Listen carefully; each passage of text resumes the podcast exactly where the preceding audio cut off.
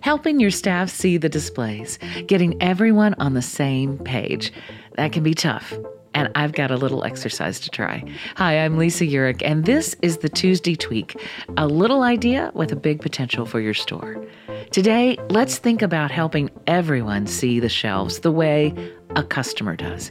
Like us, you may be working with folks who are still in high school or have limited experience, and you may be thinking about how to best help them learn to see the shelves so that they can help keep them customer ready. We have four new folks that are brand new to book selling. I just love that we have so many interested high schoolers who want to work in our store. We have a waiting list, and helping them understand and learn is one of our joys. Here's a little exercise we're doing this week to help reinforce seeing the store.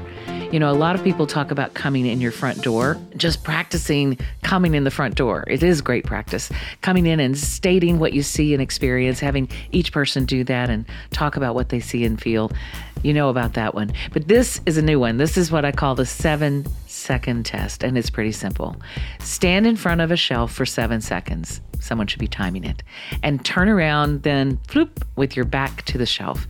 What books, titles, merchandise, signs do you see?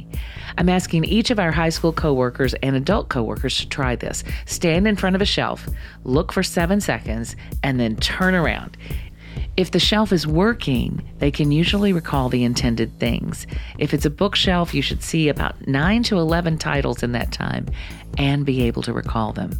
But if the display is not working, it'll be more like 3 to 5 titles.